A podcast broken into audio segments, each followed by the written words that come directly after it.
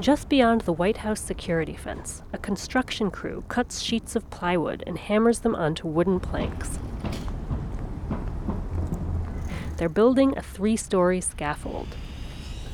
It's a viewing platform for the presidential inauguration on January 21st, when Donald Trump will become America's 45th president.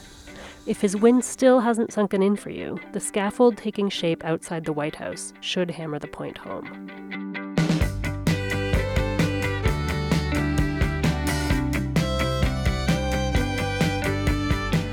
This is Can We Talk, the podcast of the Jewish Women's Archive. I'm Nahanni Rous. Here's how the vote for president broke down for Jews. About a quarter voted for Trump. Most of the rest were Clinton supporters. For a lot of Jews, Trump's win signals a time of uncertainty. In this episode of Can We Talk, we're turning for guidance to three Jewish women who have spent their lives working for social change. Ruth Messinger, April Baskin, and Idit Klein will share their responses to the election and how they're finding focus in this new political climate. On Pennsylvania Avenue, tourists photograph themselves in front of the White House's iconic columns. Around the corner, a line of people stretches down the block.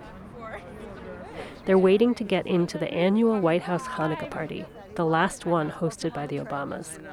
Ruth Messinger flew in from New York to attend the party. Hi. I meet her in line. This is going to be my last time to be in the White House. There will be Democratic presidents again, but I, by that time I'll be sufficiently out of the workforce, so I'm unlikely to be invited. I ask Ruth if she thinks Trump will invite her. She doubts it, and if he governs the way he seems poised to, she says she wouldn't attend anyway. Ruth is the outgoing president of the American Jewish World Service, an international organization that fights poverty and works for human rights. She's now their global ambassador. I've been doing social justice work informed by my Judaism all my life. I've been very happy in the last 18 years to have been able to say basically I am a social justice Jew. Ruth also spent 20 years in New York City politics, including a bid for mayor in 1997, which she lost to Rudy Giuliani. So my strategy for a long time is like you lose more fights than you win, but you have an obligation to keep working toward an ultimate vision. You won't necessarily see the end, but you can't refuse to participate. And this just feels like a sort of whop in the face reminder that that's the strategy that I will continue to pursue. That whop in the face was felt by many women who hoped to see Hillary Clinton become the first woman president. Now, instead, Ruth worries Trump's victory might mean the dismantling of much of what she's fought for, but she's urging people not to despair strengthen your determination for the long haul. But don't imagine that we know today which are the fights. I mean, they're like, I don't know, you name them, 10 appointees that are appalling. There are a whole bunch of legislative and budgetary statements that they're making about what they're going to do. Things like repealing Obamacare, defunding Planned Parenthood, or scrapping the Paris Climate Agreement. We're going to be opposed to all of those. We're going to need to pick our battles. And all of us going to be needing to make some compromises so that we can work together. Ruth is strategic and practical, but she says sometimes she's also frustrated and overwhelmed.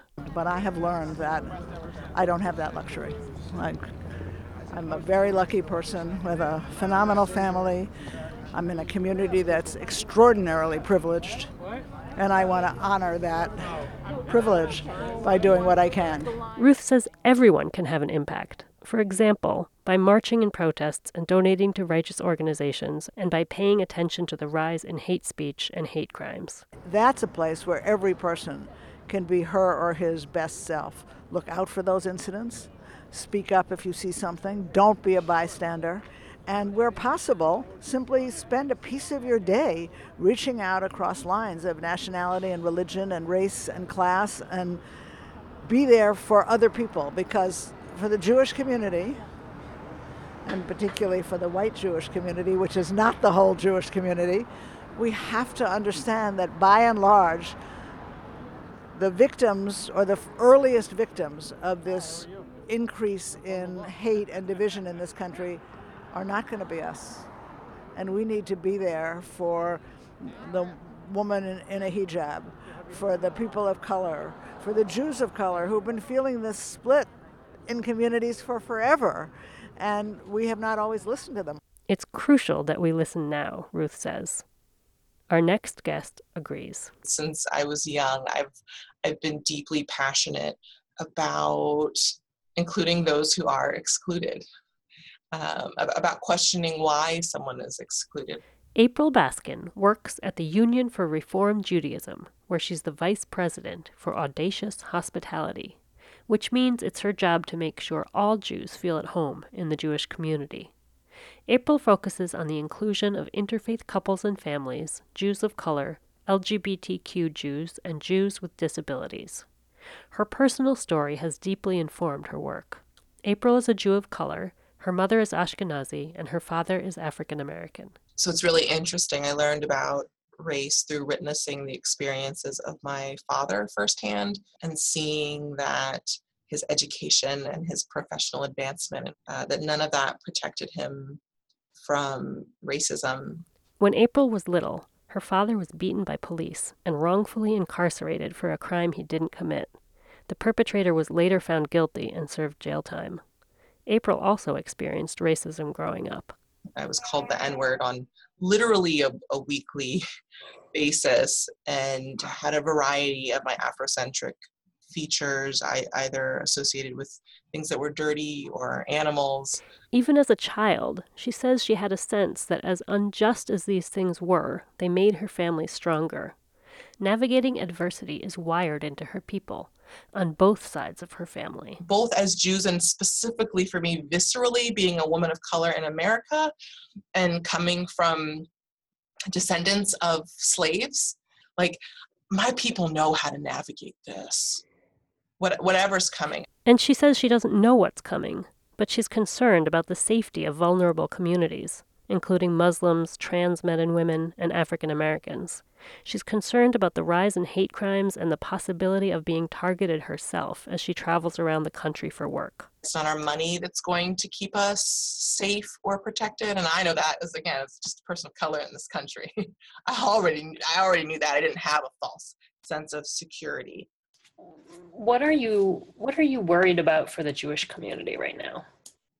Like the black community in similar and also in vastly different ways, our community has a lot of collective trauma that we've accumulated over millennia and just within the last 100 years with the Holocaust.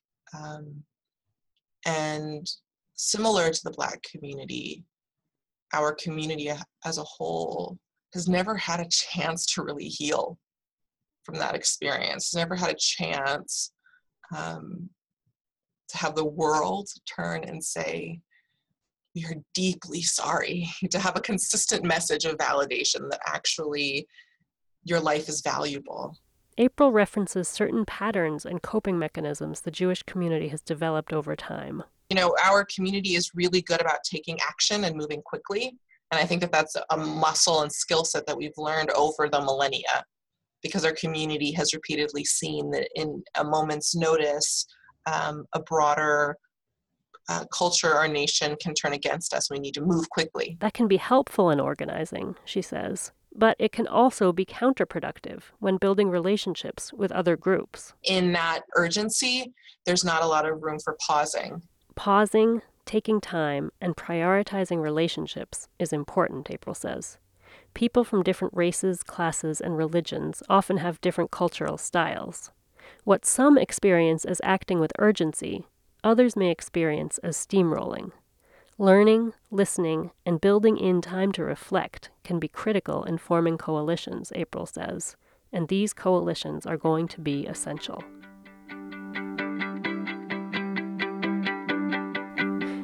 No one likes when their candidate loses, but Idit Klein says the election of Donald Trump felt deeply personal.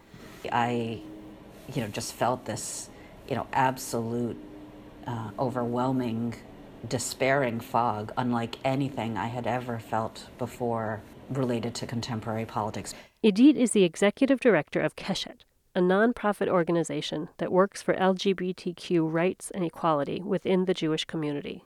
She's a queer Jewish woman, the granddaughter of Holocaust survivors, and a mom. Idit says she felt threatened by Trump many times over. That's part of the terrifying brilliance, you know, of of Trump that kind of our whole experience of his politics, you know, ha- has been like this horrifying game of whack-a-mole in which, you know, something comes up and you know everyone organizes around that, and then somehow something even more odious pops up. Idit thinks back to some of the odious moments of the campaign. Trump's denigrating statements about women and his boasting about sexual assault. After a campaign in which there was so much attention, you know, to issues of gender in both positive and negative ways, and now, um, you know, at least in the immediate aftermath of the election, you know, that, um, you know, has faded from prominence in public discourse. You know, it certainly leaves one with this eerie sense of kind of how could we go from that place of centrality and profound relevance you know, to not being a part of the conversation. Idit works with Jewish LGBTQ teenagers from all over the country who are feeling a renewed sense of vulnerability. She says all of these teenagers came out during the Obama administration. These kids you know, came out in a time that even if they faced some personal challenges, they had you know, a deeply felt conviction that they were living in a time in which things were getting better um, and that this country was led by someone who was on their side.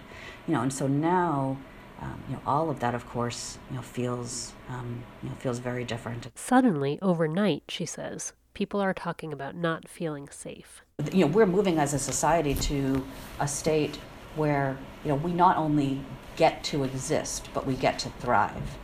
And suddenly feeling like, actually, once again, we need to worry about our basic existence. I think that's what the loss of power ultimately means. You know, but there's a silver lining. Do you want to hear a silver lining? Yeah.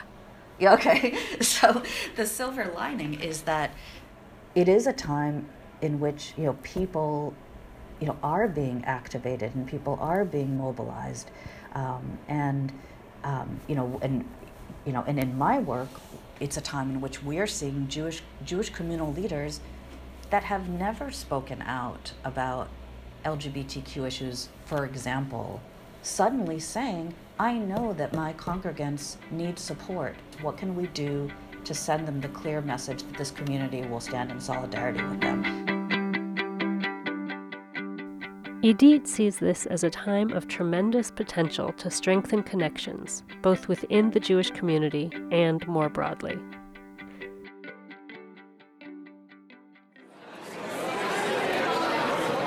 Back in Washington, D.C., Ruth Messinger has made it into the White House Hanukkah party. The elegant residence is decked out with glittering Christmas trees, and the U.S. Marine Chamber Orchestra plays a klezmer tune. Several hundred people gather for the candle lighting ceremony. Standing between President Obama and the First Lady is Rabbi Rachel Isaacs. She's there to lead the ceremony. Rabbi Isaacs was the first openly lesbian rabbi to graduate from the Jewish Theological Seminary. Hanukkah is a festival that teaches us it is always darkest before the dawn, and that it is not foolish or naive to hold on to hope. Hanukkah also teaches us about the necessity of rebellion. Let us engage in the work of Chanukat HaMedina and Chanukat HaEzrachut rededicating ourselves to our nation and to the privileges and challenges of citizenship. The battle for the soul of our nation will not be won with swords or muskets or even verbal daggers. Because as Jews, we know the spiritual is political and the political is spiritual. We will illuminate our country by widening our hearts.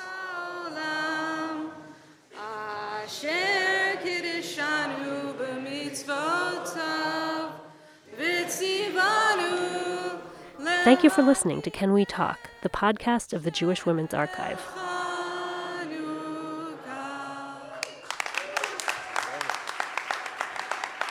The singing was outstanding. I think this was an exceptional group of voices here. Thank you, Mr. President. We like your voice too.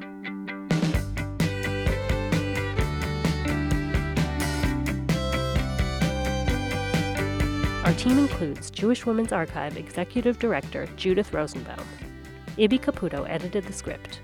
Our theme music is by Girls in Trouble. In this episode, you heard the thoughts of Ruth Messinger, April Baskin, and Idit Klein. For more podcast episodes, visit us online at jwa.org slash canwetalk. You can also listen and subscribe to the podcast on iTunes. As you make your year-end charitable contributions, we hope you'll consider making a gift to the Jewish Women's Archive at jwa.org. We need your support to continue producing this podcast. I'm your host, Nahanni Rous. I'll see you again next year.